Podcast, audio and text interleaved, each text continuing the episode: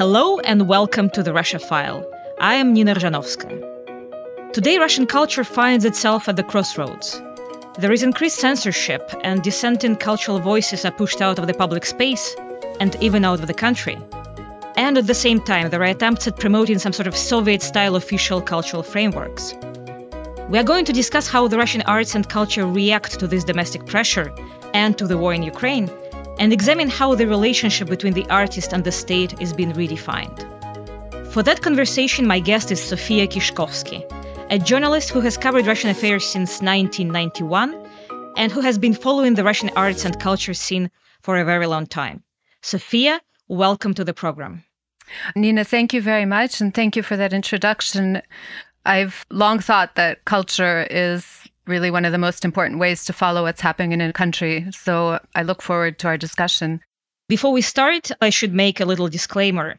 Because at the time of this recording, Russia's full scale invasion of Ukraine goes on. And whatever happens within Russia, including political repression and suppression of dissent, pales in comparison to the suffering of Ukraine as a country and Ukrainians as a nation. And the topic of our conversation is arts and culture, but of course, Ukrainian culture and Ukrainian artists face a real physical threat as a result of Russia's aggression. But ever since its creation during the Cold War, the Kennan Institute's mission has been to study Russia and to examine its past and present.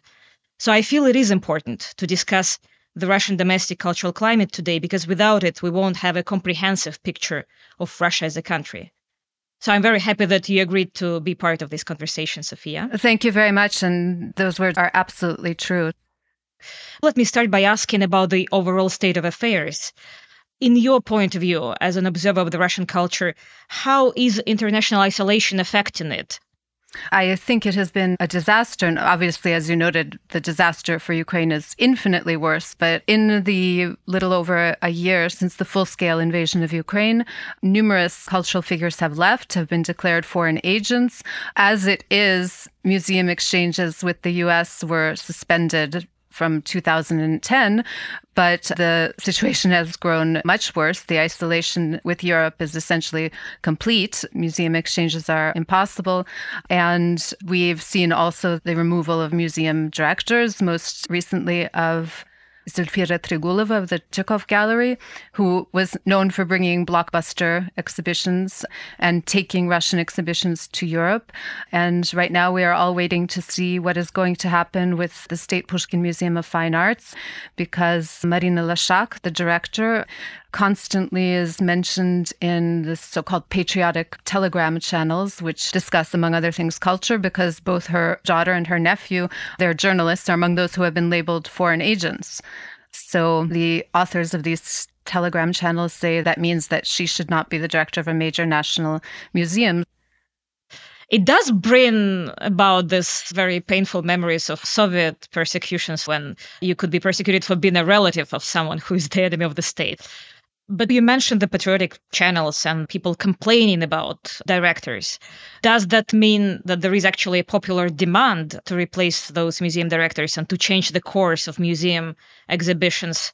Or is it just the state using this as a pretext? As with almost anything in Russia, it's very hard to tell where the signals are coming from. Because when I've discussed with people, usually people who have already left Russia about these situations at the museums, one of the things that I've read, I've also read this in Telegram channels, is that the situations could have a lot to do with money. Not that it doesn't have to do with ideology, but the fact that a particular person is targeted at a particular moment is because there are streams of money going, for example, through that institution. So one clan, and I know when we talk about Russia, we often talk about the various clans, wants to get a hold of that money. And then ideology can be used as a pretext, which doesn't mean that ideology is not present as one of the reasons, but going back to Tregulova, the head of the Tretyakov mm-hmm. Gallery, that's one of the key Russian museums, one of the biggest collections. They have yes. the section that deals with everything that goes up to the Russian Revolution, and then they have the huge collection of Russian 20th century art. And I don't want to sound like a conspiracy theorist, but it is very telling that the person who replaced Tregulova also happens to be a daughter of a highly positioned former FSB official. Right. He was in charge of the border guards and I believe was an official under Putin going back a long time. So that was, yes, extremely telling, as was the report against Tregulova because it got out in public that a certain visitor to the museum was not pleased with how some of the art was being shown there and that art that he considered anti-patriotic and against Russian spirituality was being shown there and demanded that something be done. And I'm not even certain that anyone in the end actually knows who this person is. This played out over some weeks, and then Yelena Pronicheva was appointed. Now, she had, in fact, been previously working at the Jewish Museum and Tolerance Center in Moscow at a post there. So, I mean, she had museum experience, but her family connections are, of course, very interesting in these circumstances in this trend, when we see that even very powerful figures in the Russian cultural management, the heads of very big museums, cannot be sure that they will stay in place. I wonder where to place the relatively recent interview of Mikhail Piotrovsky, head of the Hermitage Museum. That's another Godzilla of a cultural institution, a huge collection of international art in St. Petersburg. He has been the head of this museum for ages, and he gave an interview where he adhered publicly to the imperial Russian ambitions. So, was that an attempt to prove loyalty to be able to retain his position? I know we can only speculate, but what's your take? I believe you're referring to the interview last June, I think it was, in Rossiyskaya Gazeta. So, that's an official newspaper of the Russian government in which he fairly regularly gives interviews. And it was striking.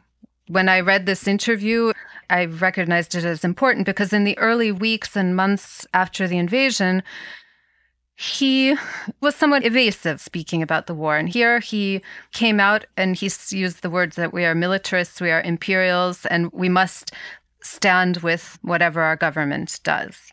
Now, I think something that people should be aware of when considering his position is that his father had been the director of the museum for decades, and now his son, Boris, is a vice governor of St. Petersburg in charge of culture and also connected to the restoration of Mariupol, the city that Russia destroyed in the early days of the full scale invasion. So the younger Piotrovsky has traveled to Mariupol, and Mariupol is the sister city of St. Petersburg, which seems really macabre right now. Without a doubt, these things are all connected. And his interview was, I think, a turning point because it made it clear that for most of these cultural figures, there's no going back. And I think many people in the international museum world were shocked by that interview. I know that Ukraine was shocked. It was tweeted by government officials as proof that Russia was out to destroy Ukraine's culture and identity. Also, there was the head of contemporary art at the Hermitage, Dmitry Ozerkov, who is well known in Europe and he's young. He speaks English, other languages, and he just disappeared. But on the day of the invasion, as many on Instagram, he posted, I forget the visuals, but he had some words against the war. Then he just went silent. And months later, it turned out that he was on a grant or a fellowship in Europe. And he did, in the end, finally announce that he was leaving the Hermitage, the country, that he is against the war and cannot work in these conditions. I guess it is important to note that while we are indeed focusing on some key figures who are not only heads of really big institutions, but are themselves really famous either in professional circles mm-hmm. or, like Piotrovsky, very well known to other Russians. But there are also curators and artists and museum employees who quit and left because they were against the war. Every such discussion is so complicated right now because even when someone leaves, there are all kinds of discussions and criticism of why didn't they leave earlier? The regime was bad for such a long time. There was 2014 when the invasion began. So it took some people a long time. And these discussions are very prevalent and very painful. But generally, when we look at museums, do they all try to continue business as usual. I know that there are exceptions. I know that, for example, Garage, a museum based in Moscow which exhibits contemporary art, and which is a private museum founded by Roman Abramovich and Daria Zhukova, they stopped exhibitions right after invasion started and they continue with their educational programs. Mm-hmm. But no art has been exhibited, no new exhibitions have been opened, which is a message in itself. They make it clear that for them there is no business as usual. What about others? If you take the big ones in Moscow and Petersburg, they've certainly had focus on their own collections, which are vast. So one could argue that for a museum to function, that's not that difficult. But yes, in talking to people and following what's going on, you have this, on the one hand, sense of disaster among some people, those who've left, and those who, for whatever reason, have not been able to leave. There are many reasons why some people have not been able to leave. And yet you can see examples of life going on as usual, even just museum visitors posting once again on social media, on Instagram, on Facebook about their visits to museums. Museum openings, as I understand, have been scaled back somewhat, you still do get this sense of a certain culture life and a certain level of people trying to pretend that life is going on, or pretend in the sense that I think some of them have convinced themselves that not very much has changed. I've heard people tell me, well, okay, people who used to fly to Europe all the time to go to museums there, people from the cultural world, now they can't get there, but they'll say, but it's okay, we can go to Dubai, we can go to India, we can go to China. They're finding these alternatives and convincing themselves that not that much has changed.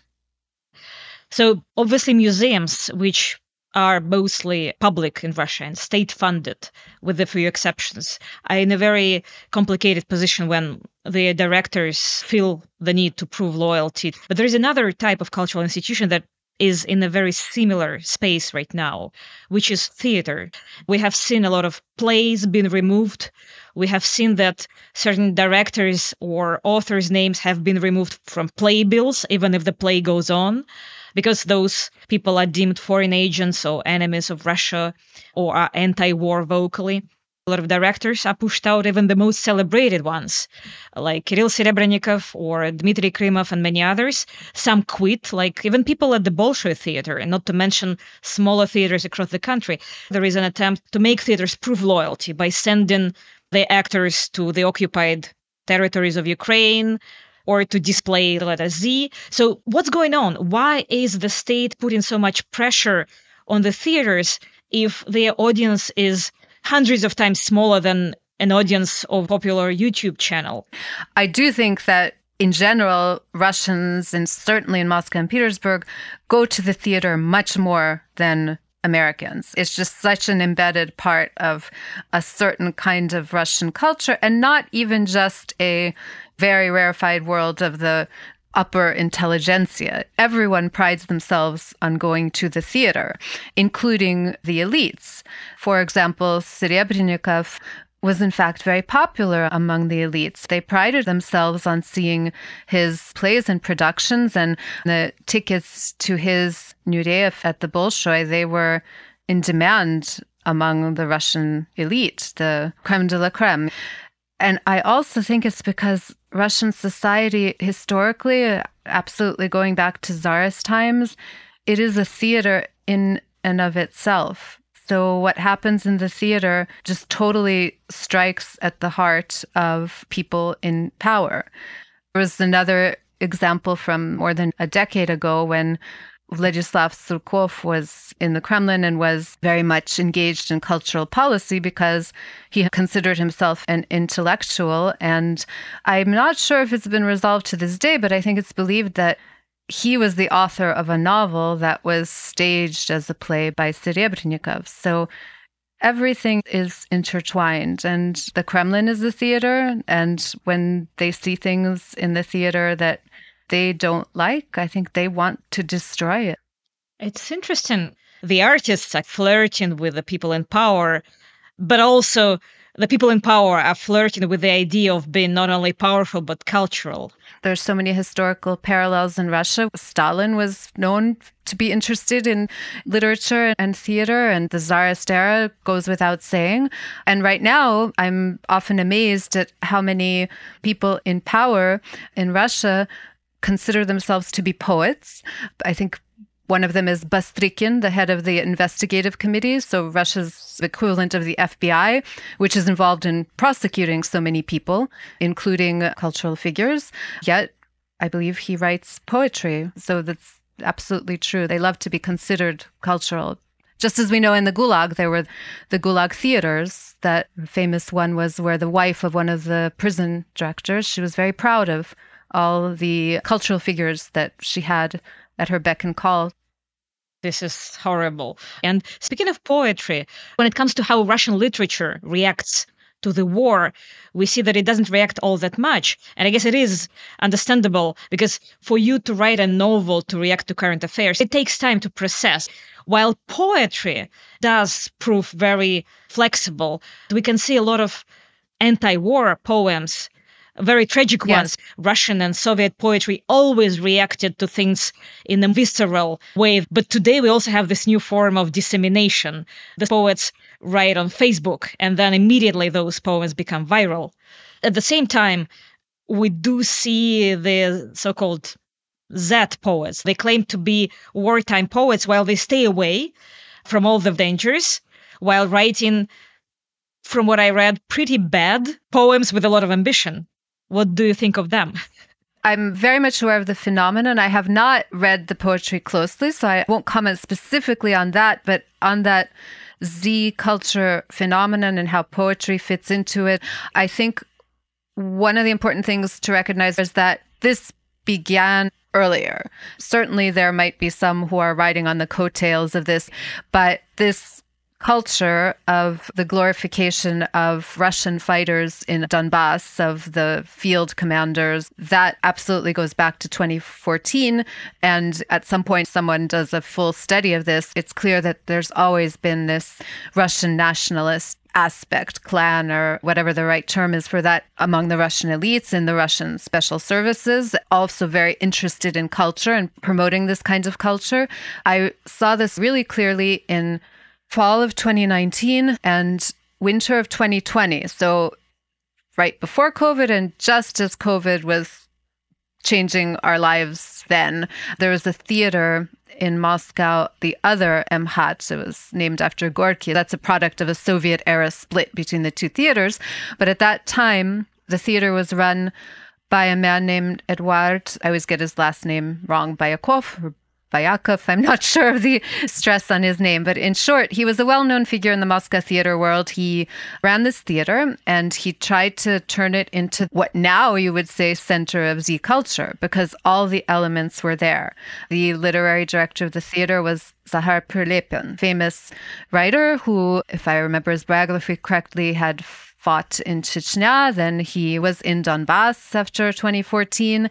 But he was a prize winning novelist, and many people, I think, would still say that some of his books were very good and prescient, but some of those people right now would just not want to be in the same room with him because they would consider him part of that culture that's responsible for all of this. So in this theater, they had lectures by Alexander Dugin, the philosopher who basically since Putin has been in power has been regarded as somehow close to him. I find Dugin's cultural role very interesting because his lectures drew packed halls.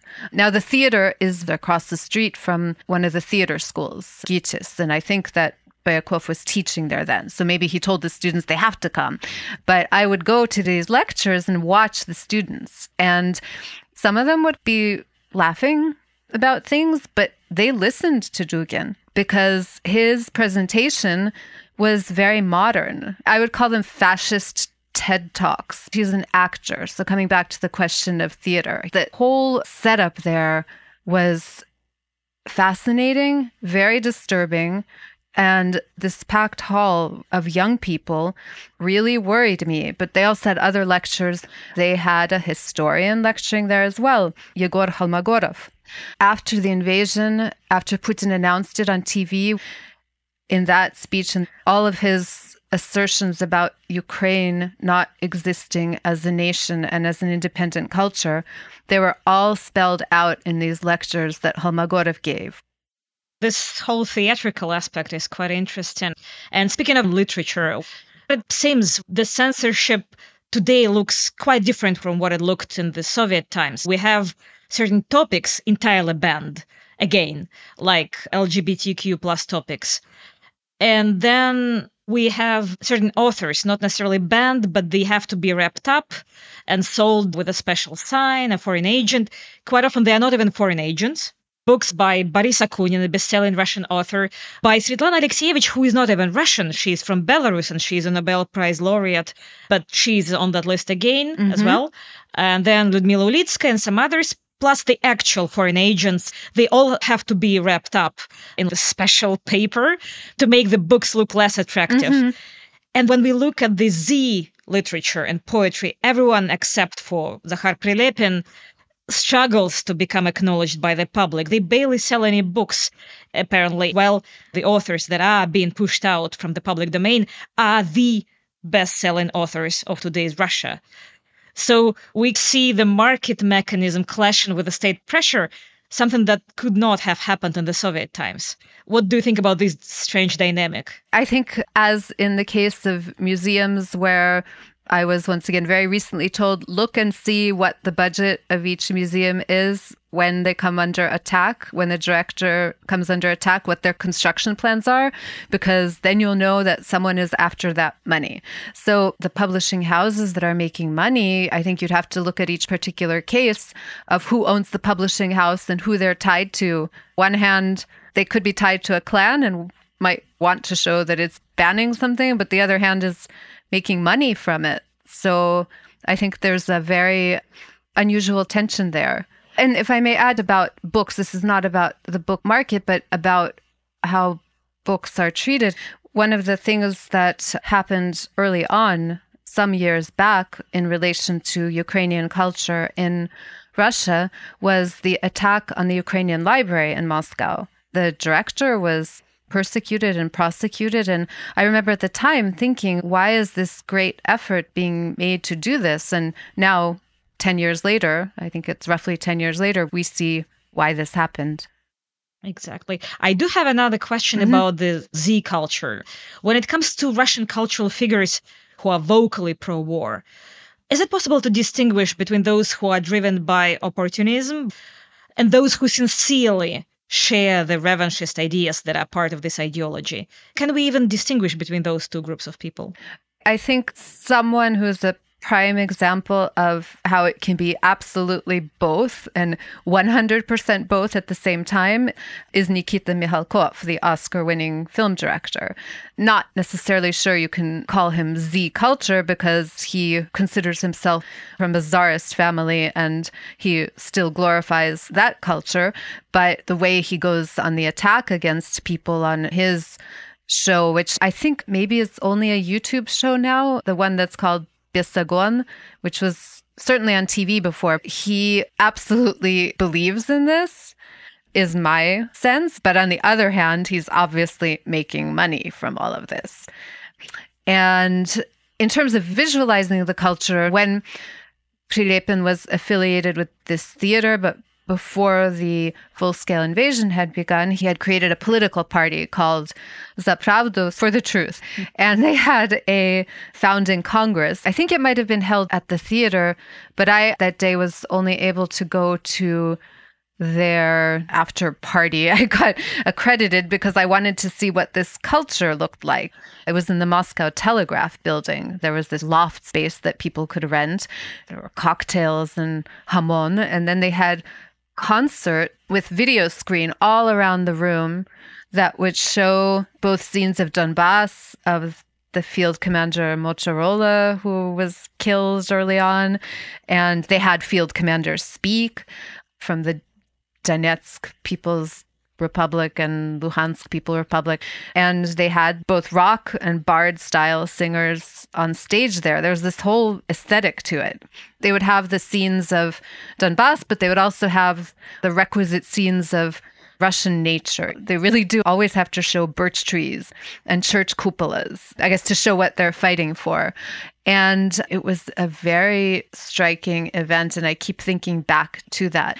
This political party was being formed. It was clear a lot of money was spent on this. So even then, were some of these people in it just for the money? Or it fit with their views. One of the singers who was there was Chicherina, she had been a rock star and was it the, the 90s she first became known? And then she totally threw herself into all the military stuff after 2014. She appeared with Putin with many other performers in the concert on it was September 30th, the official illegal annexation of the four territories of Ukraine last year. I do have a question about the Russian anti war voices because mm-hmm. we've mentioned that when it comes to pro war people, some of them have been vocally revanchist and militarist for a while, at least since 2014 and before. But the same goes for anti war Russians. A lot of people who are anti war now vocally did speak up against the annexation of Crimea in 2014 and did speak up against various Russian injustices before that. Even in 2011, 2012, a lot of television celebrities were completely erased from the Russian television because they supported Russian political protests. People like Mikhail Shats, Tatiana Lazareva, Leonid Parfenov, Andrei Makarevich. Mm-hmm. Then in 2014, this list grew further. And when it comes to musicians, there are at least three generations from old rockers mm-hmm. like Yuri Shevchuk to people like Zemfira mm-hmm. to young idols, Monetochka, Noise MC, Oxxxymiron, they tour around Europe and the world. They do fundraising concerts to help Ukraine and they write anti war songs. In the times of YouTube, when you can have access to your favorite music even when it's banned, aren't they a powerful anti war voice? Do you see a potential in those people being able to influence the public and maybe sway the public opinion? I think they have their built in circle of followers. But one of the things this morning, I was curious to compare just the number of views. So, Shaman, who has already been profiled in the New York Times, for example, he tried to become famous for years, appearing on the show The Voice, so the Golos, and he became famous after the war with on the one hand, a very Western image with dreadlocks and everything and real rocker music. One of his most famous songs, Ya Ruski, I'm Russian, which is very disturbing music. It's like watching a car accident. It so draws you in.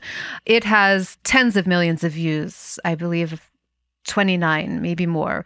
And I checked another song. I did not check Shevchuk, but Max Pokrovsky. He has a very powerful song that appeared about two months before Ya Ruski, and it's called Ukraina, about the war from the perspective of a Ukrainian father.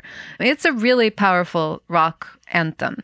The video that I found this morning, I'm not 100% sure it's the official video, was 175,000 views. And he's not shown on channel one. Obviously, many people and young people are using their VPNs, are finding ways to watch this. YouTube is not yet banned in Russia, but it's very hard to gauge the impact.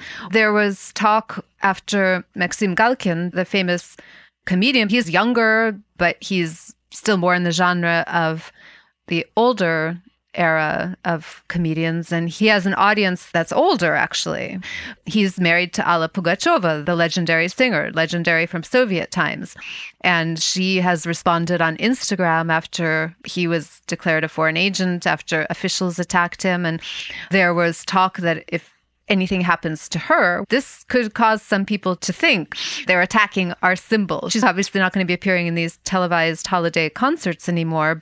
But in the end, has it had an impact that she's been wiped out in Russia? I don't know. I don't think so.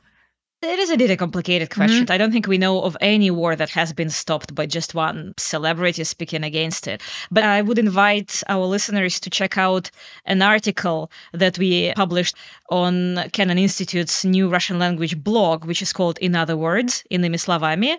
It's a very short but interesting piece by Lev Gankin, a music critic from Russia, on the phenomenon of Alla Pugacheva and why indeed there were such huge expectations that if she speaks, out against the war, that people will listen. But I would say that the current situation shows that certain creative industries and artists are more free than others. Let's say music and literature have more autonomy, while museums and theaters are much less free. Practically none of them, very few of them, are private in Russia. They are public institutions funded by the government money with directors appointed by the state. And essentially, their autonomy is extremely limited. Do you think that this current crisis, when the war ends and when eventually something changes in the Russian political regime, will resume the discussion about whether there should be more private actors in the Russian cultural domain as a way to give more autonomy. I think one of the problems and why we are where we are today, including cultures, because so many of the old problems haven't been resolved. So if you take private museums and private collections, Russia in the past 20 years started getting some of these private museums, but the question of what happened before with the nationalization of collections after 1917 and Russia's decision not to have restitution, that was never resolved. Russian private museums of the Putin era have existed so briefly, and as it is, already faced problems even before he launched the invasion. There was an excellent museum in Moscow called the Institute of Russian realist art, which was behind the Paveletsky train station. And it was a businessman, Ananyev. There were two brothers, and one of them was a collector. And they had various businesses, including banks. And I think one of their big bank collapses led to everything being seized. And this amazing museum is closed. So they have to solve all those problems and everything they've stolen from Ukraine because as we know, so much has been stolen in Kherson with the annexation of Crimea, but in Kherson and Mariupol, in other places in the illegally annexed regions of eastern Ukraine, these museums were simply looted. And I'm not sure there can be any discussion until all of these issues are addressed. That is very true. I personally don't necessarily worry about the fate of the Russian culture as a whole, but I'm just wondering whether we can learn any lessons from where we are now in terms of how creative independence is ensured and whether to make a deal with the devil and what the relationship between the state and the artist would look like.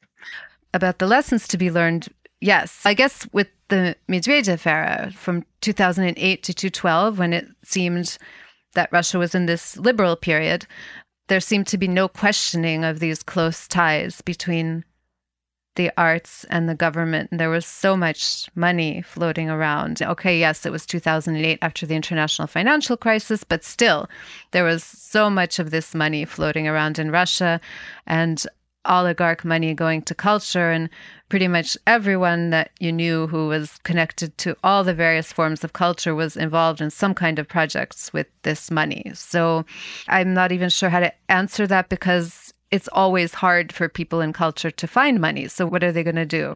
What does Navalny call it? The wonderful Russia of the future.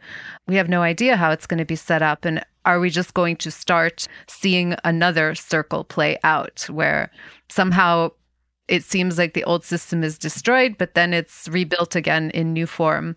So, there are huge lessons to be learned, but I'm still not sure how they're going to be learned and how they're going to play out. But without a doubt, the closeness to the state that I could see there, I think for anything to change is going to have to be reconsidered. There's no question about that. I sometimes wonder whether we should have learned the Soviet lessons better because some of the same mistakes have been repeated and then we see some of the same things happening, basically uh, going back to the times of Tamizdat, because some books cannot be published in Russia, so they are now published in Israel.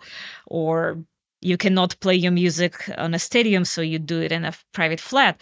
Those are things I've read about in the books. I didn't think that I will live in the times when this will again be part of reality. Yes, one has to be aware of these lessons as applied to every culture going through turbulent times. These undercurrents that might seem like a fringe at the time they could become the mainstream. I had been watching at some point videos, you can find them on YouTube, just plug in Berlin in 1940 or Berlin in 1941, and you'll see these scenes of happy people playing tennis.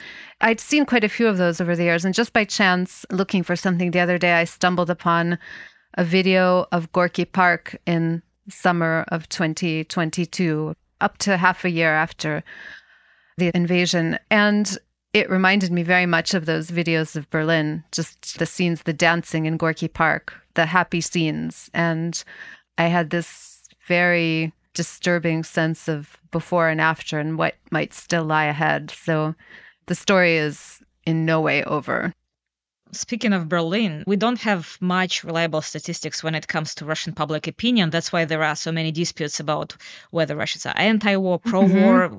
But we have the numbers of what books people have been reading over this year. Many of them were memoirs from the 1930s and 40s. The memoirs of people who either went through the Holocaust or the war and survived. And they can share the story of how to deal with the trauma of being the witness or the victim of a huge historical tragedy. And some of those books are memoirs and books about the experiences of Germans who, for example, were anti war or ordinary Europeans caught mm-hmm. up in this whole turbulent mess. Their stories became the bestsellers, not the Z poetry, not the books that tell about how wonderful and strong Russia is, but the books that help deal with the trauma. And that's very telling. That's fascinating. There's an amazing example this morning. I don't know if you had a chance to look at Meduza, but an elderly artist who's been in the news a lot. We hear a lot about some of the young artists who are against the war who are being prosecuted. The famous cases of Alexandra Skochilenko, who replaced the price tags in supermarkets with statistics about people dying in Ukraine and the young poet who read poetry near the Mayakovsky statue in Moscow, who was tortured by the police and now faces years in prison. But there's a 77 year old artist in Petersburg, Yelena Osipova. She has been consistently through the times when it was not yet quite illegal and now protesting against the Putin regime, against the war. And she, the 77 year old Yelena Osipova, is now facing charges of, I believe, defaming the military because of an anti war peace exhibition of her artwork that was shown in Petersburg and raided by the police. So this is all unfolding right now. Yeah, and also it shows us the range, this whole range of different genres and different ages, from someone as young as Artem Kamardin, that poet you mentioned, all the way to this 77 year old artist who keeps protesting using her art. In the country like Russia, where there is no proper politics left when politicians are abroad or in jail and there is no discussion in the parliament. Political art, that's the only politics Russia probably has right now. I would just encourage our listeners to look deeper into that. But let's not disregard the variety of anti war voices. There are many of them, they're very diverse, and they may be the future. And I think not all of those voices are as well heard outside. They're often in places. There's the case, of course, of Yulia Tsvetkova, the young artist who is in Komsomolsk on Amur in the Russian Far East, and all the difficulties she went through in recent years, prosecution for her feminist art, and now she's in Lithuania. But there are people in extremely obscure places where you would not think that there's any contemporary art happening at all politics, art, and dissent in Russia today are extremely intertwined. I guess you, as a journalist covering Russian art and culture, you will be one of the people who will keep monitoring the trends and informing the public about them. So thank you for the work that you have been doing on that account. And thank you for sharing your insights and your thoughts with us. Thank you very much. And there we'll definitely be able to speak with some hope when the invasion ends. I hope that time will come soon. I hope so too. From the Kennan Institute, this is Nina Rozhanovskaya. Thank you for listening, and we look forward to having you with us on the next episode of The Russia File.